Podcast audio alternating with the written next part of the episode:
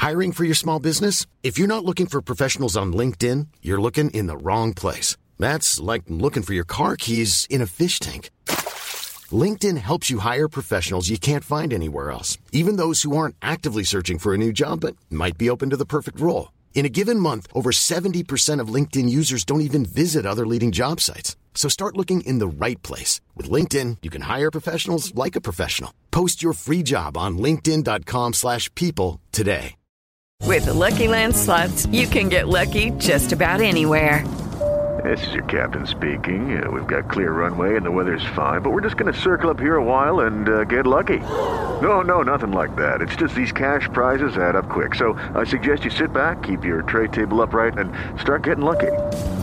Play for free at LuckyLandSlots.com. Are you feeling lucky? No purchase necessary. Void where prohibited by law. 18 plus terms and conditions apply. See website for details. Before Sarah discovered ChumbaCasino.com, she enjoyed chamomile tea Come on, big jackpot. and being in PJs by 6. Let's go. The new fun Sarah often thinks about the old boring Sarah Yes. and wonders if that Sarah ever really existed. Chumba Casino has over 100 casino style games. So join today and play for free for your chance to redeem some serious prizes. No purchase necessary. Void where prohibited by law. 18 plus. Terms and conditions apply. See website for details. Sette escursionisti esperti. Una morte sconvolgente. Credete di conoscere già questa storia, ma vi state sbagliando. Benvenuti a Direful Tales. Questo è l'incidente del Comardaban.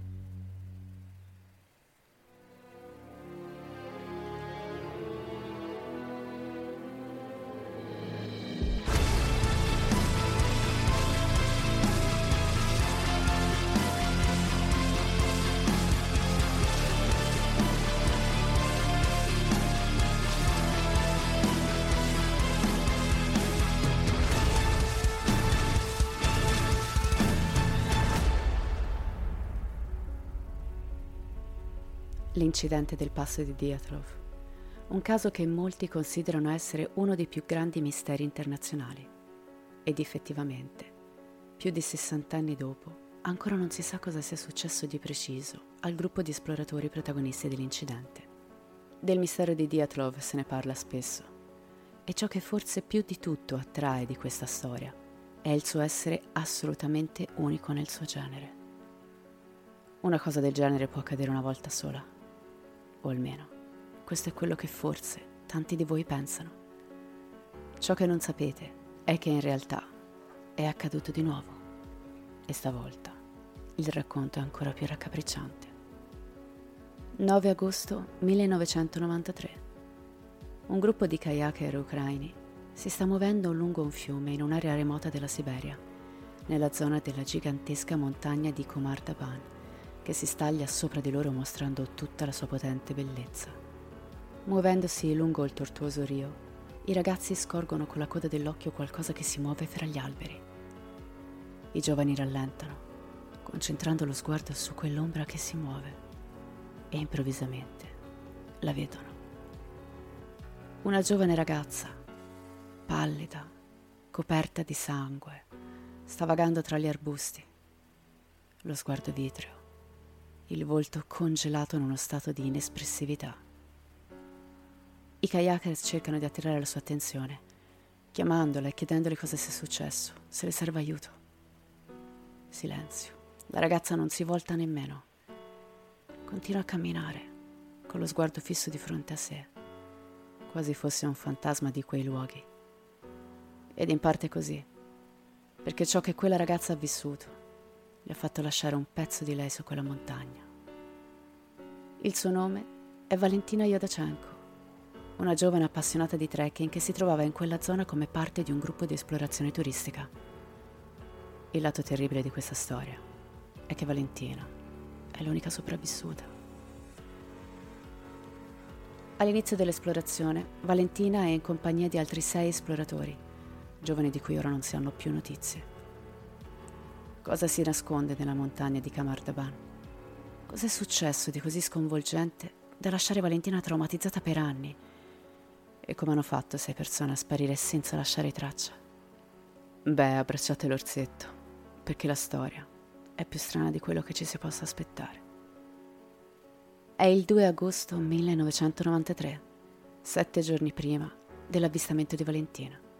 Sette ragazzi appassionati di trekking si uniscono per un'esplorazione delle catene montuose siberiane lungo la linea del monte Kabandaban. Il gruppo è composto da Tatiana Filafenko, una brunetta di 24 anni, Alexander Krisen, un ragazzo alto e sorridente di 23 anni, Dennis Walsman, coetaneo di Alexander, Victoria Zalazova, Tamar Pavanos e ovviamente Valentina, tutti estremamente giovani, ma nonostante la loro età sono ben addestrati e già esperti. Il gruppo è affidato alla 41enne Ludmila Koravina, esperta scalatrice riconosciuta a livello internazionale per le sue conoscenze e abilità nel gestire spedizioni di trekking anche nei luoghi più inospitali. Ludmila ha una profondissima conoscenza della zona prevista per l'escursione del gruppo e come ho già detto, i ragazzi sono tutti ben preparati per le possibili avversità. Il percorso deciso per la spedizione e l'area in generale del Kamar Daban non è considerato pericoloso, specialmente durante l'estate. Quel giorno anche altri due gruppi sono presenti su un sentiero vicino. Uno di essi è comandato dalla figlia sedicenne di Romilia, Natalia. Le due esploratrici intendono ritrovarsi lungo il percorso prima di arrivare alla meta finale. La zona è una nota meta turistica e il giorno della partenza del gruppo di Ludmila, il meteo informa che un caldo sole accompagnerà i giorni di cammino dei ragazzi, o almeno così diceva il meteo. Improvvisi ma violenti acquazzoni gelidi colpiscono il gruppo fin da subito, facendo presagire una tempesta di neve. E all'alba del 4 agosto la bufera è al massimo della sua forza, costringendo il gruppo a cambiare percorso mancando quindi all'appuntamento con Natalia. I ragazzi sono stremati. Così Ludmila decide di fermarsi e fare campo base vicino alla vetta, in modo da poter riposare durante la notte. Una mossa che ancora oggi, nel 2021, solleva non pochi dubbi, in quanto Ludmila è perfettamente consapevole che a mezz'ora di cammino da loro si trova un rifugio che può offrire un riparo migliore. Ed invece il gruppo resta là, in attesa che la tempesta si plachi. Il sole sorge al mattino del 5 agosto, ma è pallido e si nasconde dietro la neve che continua a scendere imperterrita e sempre più arrogante. Ludmila lo sa bene. Restare lì porta solo guai ed il tempo sta peggiorando. Quindi è il momento di fare dietro fronte e tornare a casa. Così ordina al gruppo di iniziare la discesa, sfruttando la copertura degli alberi. Ma purtroppo a quegli alberi non ci arriveranno mai. Sono passati meno di cinque minuti dalla decisione di Ludmila, quando Alexander, considerato il più forte del gruppo, comincia a dondolare e a inciampare. Improvvisamente cade a terra in preda alle convulsioni. La sua bocca si riempie di schiuma, mentre gli occhi roteano all'indietro e la mascella si contrae in una smorfia innaturale. Del sangue comincia a scendere profusamente da naso e orecchie, mentre il ragazzo continua ad agitarsi violentemente. I ragazzi gridano scioccati, non sanno cosa fare. Alexander era in piena salute fino a pochi istanti prima, scherzava tranquillo, mentre ora, ora sta morendo davanti ai loro occhi. I ragazzi sono partiti da pochissimi minuti. Cosa sta succedendo e perché? La situazione è gravissima e richiede un intervento immediato. Ecco che quindi Lutmila si offre volontario per restare indietro con Alexander e ordina agli altri due ragazzi del gruppo, Tamar e Dennis, di guidare il resto della compagnia nella discesa. I giovani scioccati ubbidiscono, si voltano ed iniziano il percorso, confusi e sconvolti. Non percorrono nemmeno 500 metri, quando improvvisamente un grido di donna squarcia il silenzio della montagna. È Ludmila. Il gruppo fa dietro fronte e si precipita di nuovo da lei e da Alexander. E là, di fronte ai loro occhi, giace il loro compagno morto. A fianco di lui, Ludmila è in ginocchio, immobile, lo sguardo sconvolto, la bocca spalancata. Sangue denso sgorga dal suo naso e dalle orecchie. Poi la donna cade a terra, morta. Si scatena il caos. I ragazzi sono completamente sotto shock. Gridano, non sanno cosa fare. Cosa sta succedendo? Forse un virus ce l'abbiamo anche noi? Succederà anche a noi? Victoria e Tamar simultaneamente si bloccano, immobili. Crollano a terra in preda alle convulsioni. Le bocche spalancate, il sangue bagna la neve intorno a loro. Si strappano i vestiti, si stringono il collo come se qualcuno li stesse soffocando. Valentina cerca di aiutare Vittoria che annaspa come se stesse affogando, ma quando le prende un braccio la ragazza si gira e affonda i suoi denti nella carne di Valentina, ferendola e costringendola ad arretrare. Nel frattempo, Dennis, terrorizzato, fugge dal gruppo, non sa cosa fare, come reagire, e così si nasconde, distante, guardandoli perdere la testa uno ad uno. Anche Tatiana comincia a star male. Improvvisamente lamenta carenza d'ossigeno. Si sbottona la giacca, le unghie graffiano la pelle come se bruciasse. Si stringe il collo cercando di respirare. Improvvisamente si strappa i vestiti restando nuda nella neve. Si volta. Guarda Valentina molto intensamente che nel frattempo la osserva disperata e attonita. Dopodiché si lancia contro una roccia vicina e inizia a sbatterci la testa con una violenza inaudita. E ancora, e ancora e ancora, come se non sentisse dolore, ancora e ancora. Il sangue schizza, il volto impoltiglia. Ancora e ancora. E poi il corpo di Tatiana ricade sul manto rosso, come una bambola di pezza. Silenzio. Valentina grida, come non ha mai fatto in vita sua. Dennis osserva e piange lacrime mute, nascoste dietro un albero. I due si ricongiungono Dennis aiuta Valentina ad alzarsi. Quello che era un allegro gruppo di sette compagni è ora la scena di un massacro misterioso.